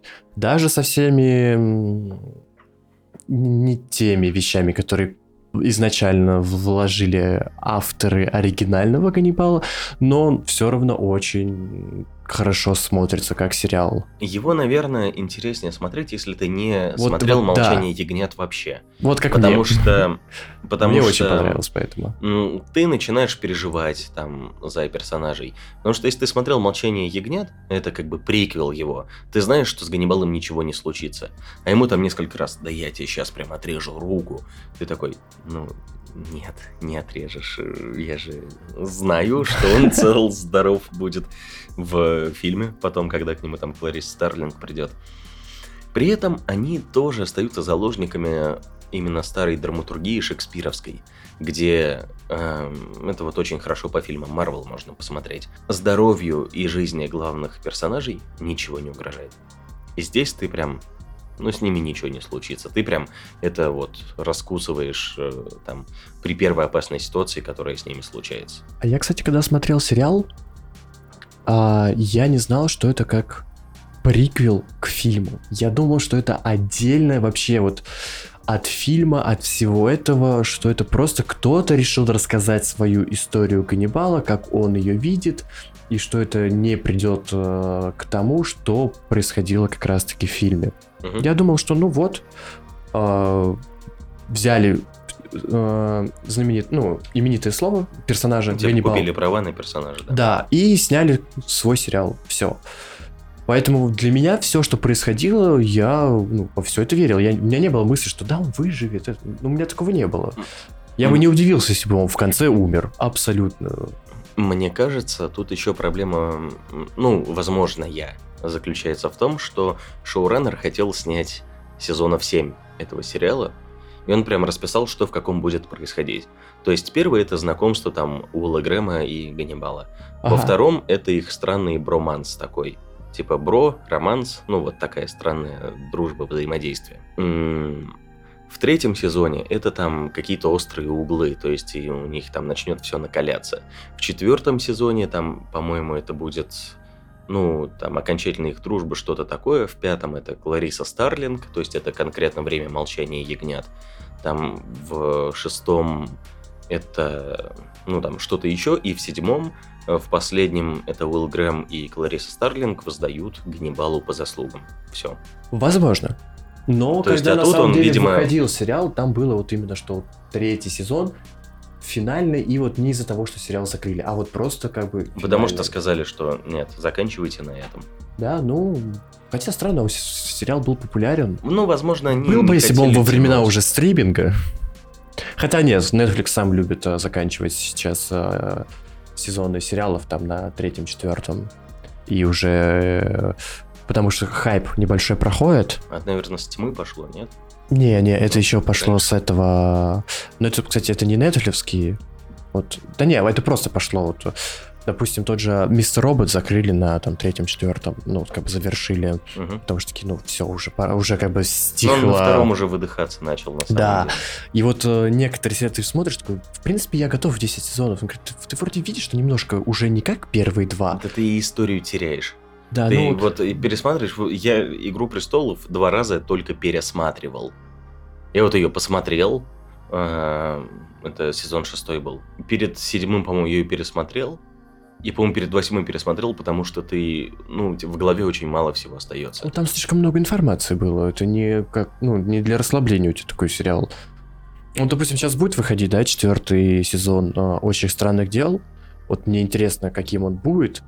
И вот а, если он окажется все таким же, как бы, пи***тым, как первые три, они выпустят и пятый. Там уже вот реально, там будет уже такое, что они на работу должны ходить эти пи***ки, которые были в первом сезоне. Они сейчас-то уже выглядят как 18-летние. Мгм. А там как раз четвертый сезон, вот сейчас только снимается, там, может, уже досняли, но его перенесли, он должен был выходить как раз-таки весной 21-го. Ну вот посмотрим. Но я сейчас смотрю, да, на Netflix очень мало что доживает там больше пятого сезона. Ну вот Sex Education сейчас они закончат третьим, да. вроде бы. И вот это, кстати, правильно. Вот первые два сезона топ, третий будет топ, и вот надо на этом остановиться, чтобы Главное, не было ты не такого теряешь сезона, который... истории. Да. Учитывая еще нетфликсовскую подачу, абсолютно правильную, что они в один день выкидывают э, все серии. Там у них недавно была какая-то штука, что они там что-то по полсезона выкидывали там раз в неделю. Но опять же, вот у тебя даже неделя проходит, но ты н- элементарно, блин, забываешь какие-то незначительные вещи, которые могут потом сыграть, что было просто в предыдущей серии. Ну неправильно смотреть один сезон, блин, 10 недель по часу.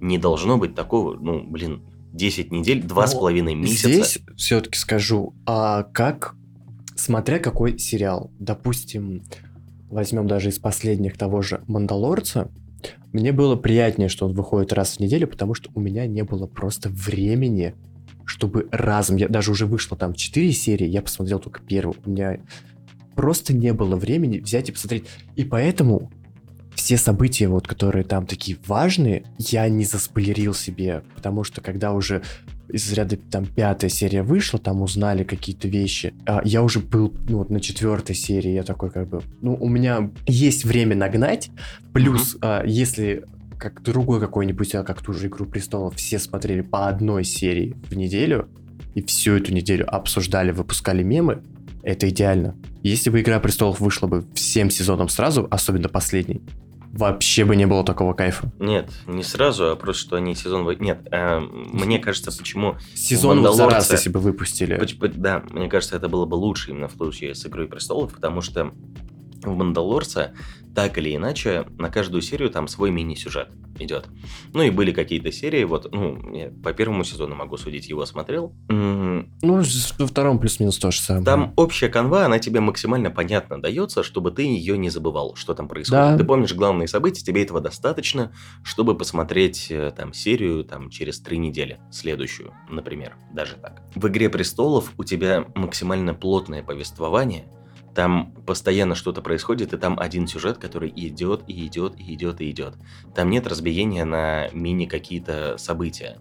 Ну, то есть, там не берем, да, серию, где чисто битва была, и то она максимально в общей конве сюжета. Тебе показывают, как в одно время каждые герои там что-то проживают. И это не должно выходить одной серии в неделю, потому что у этого произошло что-то незначительное, что потом, как там чеховское ружье или предзнаменование, там, как Эдгар Райт любит делать, потом выстрелят. Ну вот, я, я не согласен, Ты это потому что как э, Файги, да, сейчас сказал, почему они выпускают а, WandaVision раз в неделю. Он говорит, что это как вот поход в кино. Я максимально согласен именно вот с какими-то вот крупными релизами. Игру престолов ты посмотрел серию такой, охуен, и ты вот еще два дня вот жил с этой мыслью, вот именно этой серии. Когда ты залпом посмотришь все серии, ты уже забываешь первые начальные и эмоции от них. Потому что ты посмотрел такой, да, клево, смотрю следующую, там еще что-то что такое, да, клево. И только у тебя уже эмоции конечные, которые ты будешь переваривать в течение двух дней, это вот от последней серии и как бы совокупа того, что ты В посмотрел. чем проблема выпускать раз в день или в два дня? То же самое. В три. Когда у тебя еще свежие эмоции от предыдущей серии, но за неделю это все равно улетучивается. У тебя нет, опять же, того запала, с которым ты Ну, смотрел раз в неделю серию. по, по типу, как все-таки Игры Престолов, было, чтобы у всех было время посмотреть. Так это работало. Чтобы эфирное время, там же он все-таки тоже по телеку выходил. занять, чтобы раз в неделю этот канал максимально все смотрели. Это самая дорогая реклама в этот момент, все остальное.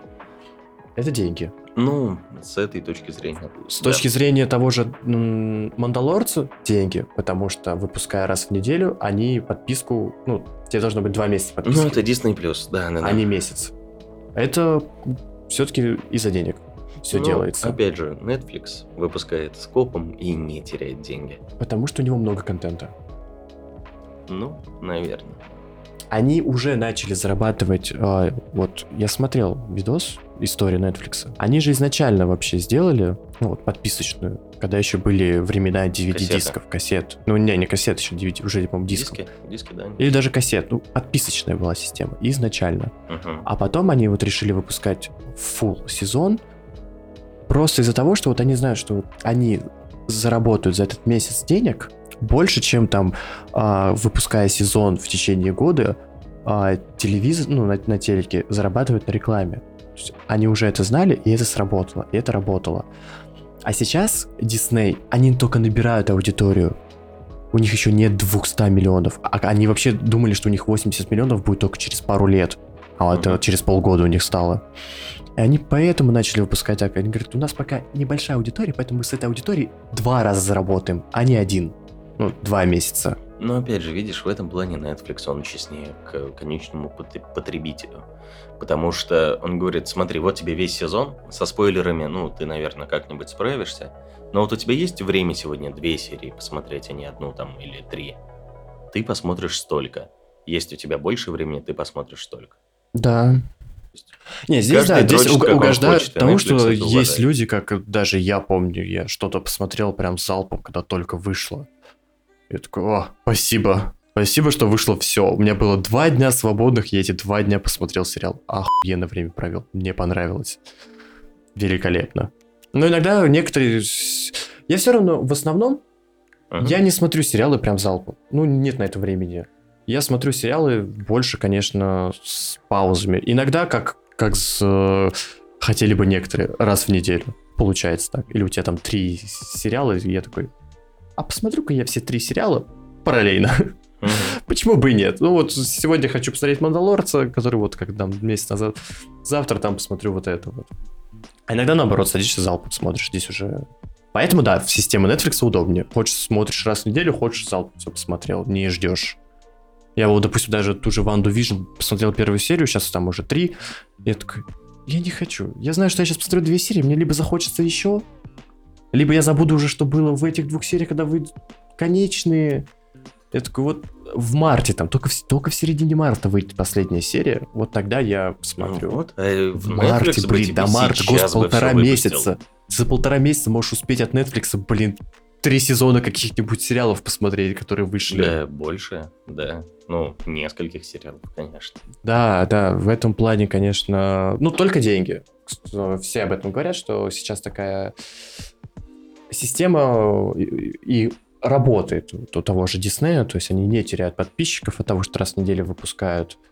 Они знают, что сериал всем нравится, и его будут готовы смотреть. Им повезло с этим. Они правда сделали хороший сериал. Ты про Ванду Вижн. Нет, про Мандалорец. сейчас. Ну, Ну, это это да. самый у них сейчас популярный. Да, да. Мандалорец вообще, по-моему, чуть ли не самым популярным сериалом стал вообще за год. Самым Мгм. просматриваемым. Да. А это успех для нового стриминга, для... Ну, это, конечно, не новая франшиза была, но все же. Ну, как бы, когда фанаты Звездных войн делают сериал про Звездные войны, Да, Он должен получиться не хорошим. оглядываясь на социально справедливые войны. да, да, не оглядываясь на это, просто жесткие фанаты, которые, которым дали свободу, они делают, что хотят, и получается охуенно. И при этом, при этом их также засирают в Твиттере. Засирают э, вот эту потрясающую барышню, которая э, в первом сезоне появлялась, по-моему, в четвертой серии, где они деревню, помнишь, обороняли? Где вот этот мем, где Грогу с чашечкой стоит.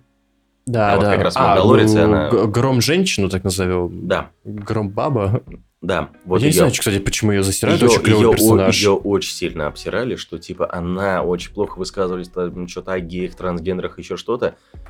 И, и она им, ну, время от времени А. отвечает, но знаешь, так, в, в своем стиле, типа, да не нравится, не смотри. Не, нрав, не нравлюсь я, иди ты нахуй. То есть у, у нее в этом плане очень просто все. И засирали э, барышню, которая играет Асоку Тана.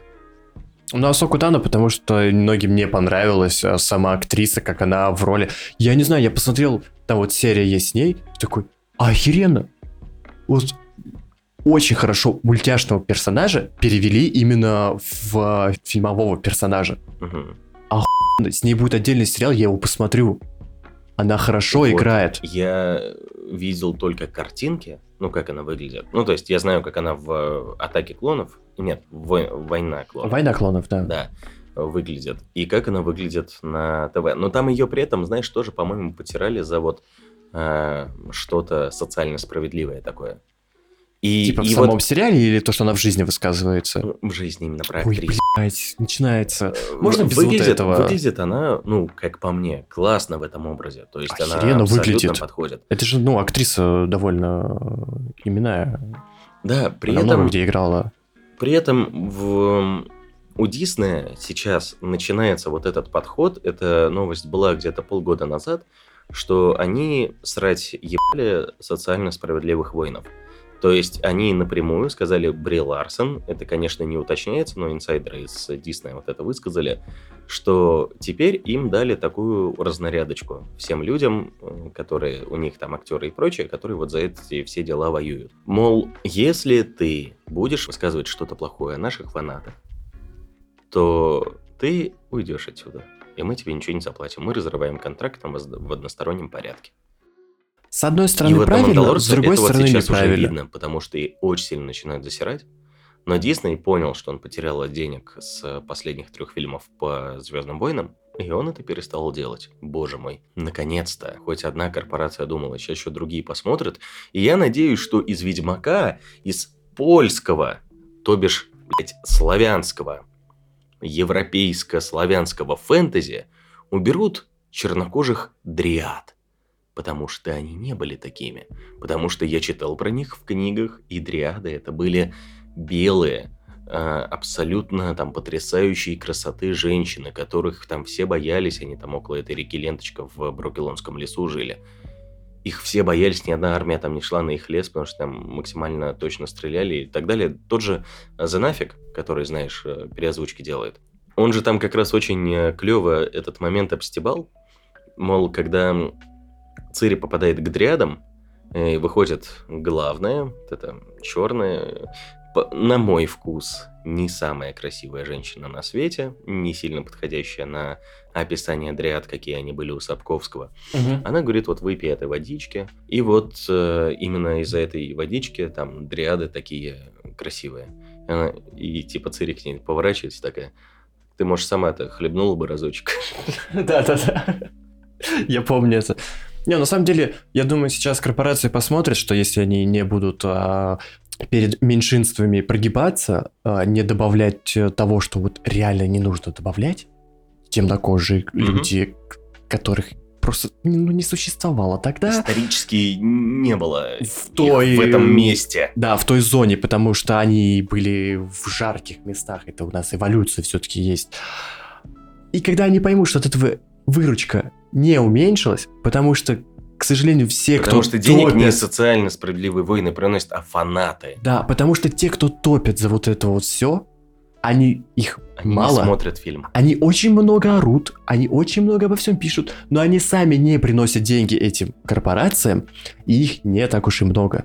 И даже когда они уберут такие вещи, где они неправильные, денег станет больше, потому что люди, которые как фанаты, такие, блядь, спасибо, наконец-то, Канон, Я тебе- боже по мой. канону, я теперь пойду на это, я это буду, я заплачу вам денег. А когда они видят вот, э, да, простите, персонажи, которые у нас э, гей, темнокожий, где-то там в средневековье, э, именно в славянском средневековье, где он вообще нет, и это эльф еще, это такой, чё, блядь?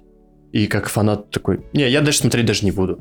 Из принципа просто сделайте нормально, буду смотреть. И всё. А фанатов-то больше, вот таких вот Нет, то, что слову, сейчас экранизируют именно вот часто по, ну, по книгам, вот, фанатов больше, а от фаната заражают людей других, как, как, допустим, я не был фанатом, стал фанатом, и деньги растут. А, к слову, Ведьмака сделали очень круто. Ну, в плане и сюжета, и того, как они это все показывают, то есть даже с учетом кучи вот этих временных скачков, Да. Там даже человек вот э, Мила смотрела со мной, которая не читала книг, она, ну, понимала общую концепцию, как что происходит, где прошлое, где будущее, Там где происходит. буквально со второй-третьей серии ты уже начинаешь понимать, э, где было прошлое, где будущее, как все устроено вообще там. Да, и вот помимо вот каких-то таких очевидных мискастов, все остальное в сериале, ну, к слову, очень хорошо.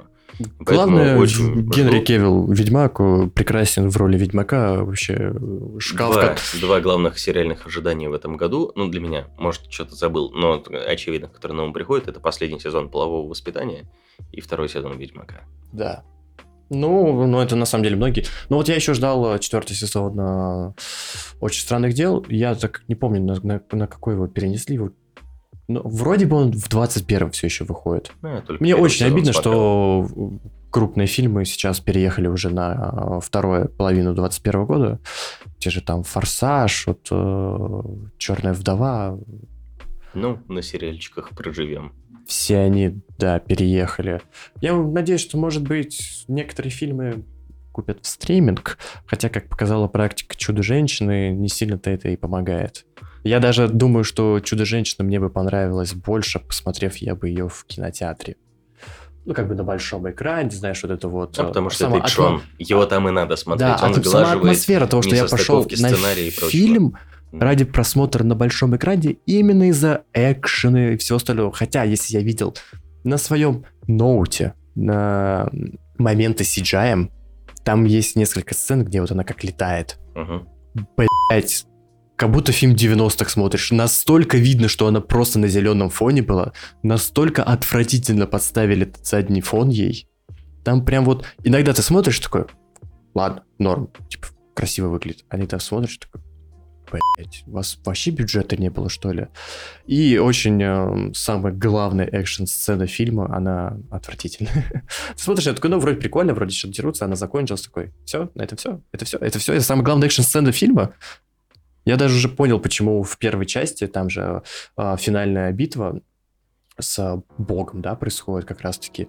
Он вырастает в размерах, становится таким огромным, вот, и вот битва происходит эпичная прям.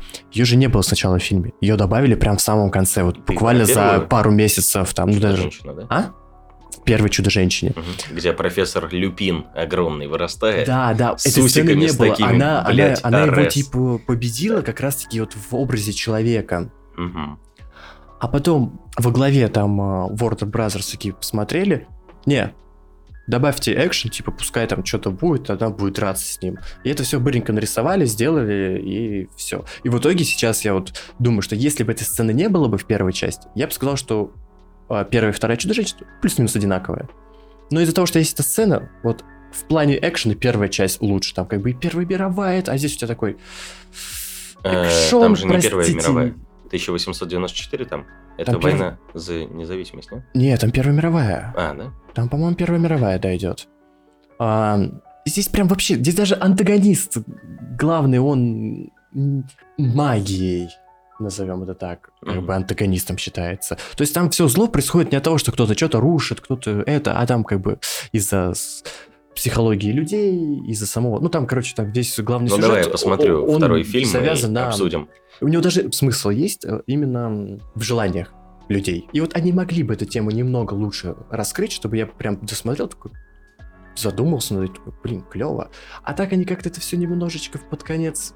То есть хорошо начинается, хорошо идет главный сюжет вот этот вот, но под конец его как-то так взяли, смяли, выкинули в помойку, и как-то ты... И общая картина такая, мя. Ну, я все равно считаю, что он плюс-минус на уровне первой части. Понравилась первая часть, можете смотреть вторую. Первую часть еле досмотрели, можете даже не включать вторую. Ну, пока все еще DC хуй соси, кроме Джокера. Фильмы переезжают на вторую половину 2021 года. Мы переезжать из ваших подкаст-приемников пока не планируем. На этом будем завершать первый выпуск. Спасибо, что слушали. С вами были Даня. И Леша. Ладно, и Алексей. Пока. Пока. Спасибо, что слушали. Вот таким получился первый выпуск лучшего в мире подкаста. Надеюсь, вам понравилось и вы хотите с нами что-то обсудить. Если это так, то приходите в наш телеграм-чат. Найти его очень просто лучший в мире подкаст. Под тем же названием у нас есть Инстаграм, Boosty и Patreon. Это, конечно, все по желанию, но нам будет приятно. На этом первый выпуск подошел к концу. Спасибо, что слушали. Любим, целуем. Пока.